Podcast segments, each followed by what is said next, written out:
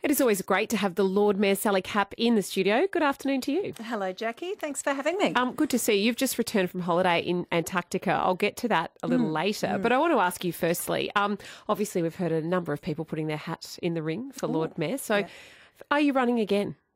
Haven't decided. Still lots to get on with at Town Hall, and I'm determined to get as much done as possible before I get distracted by an election.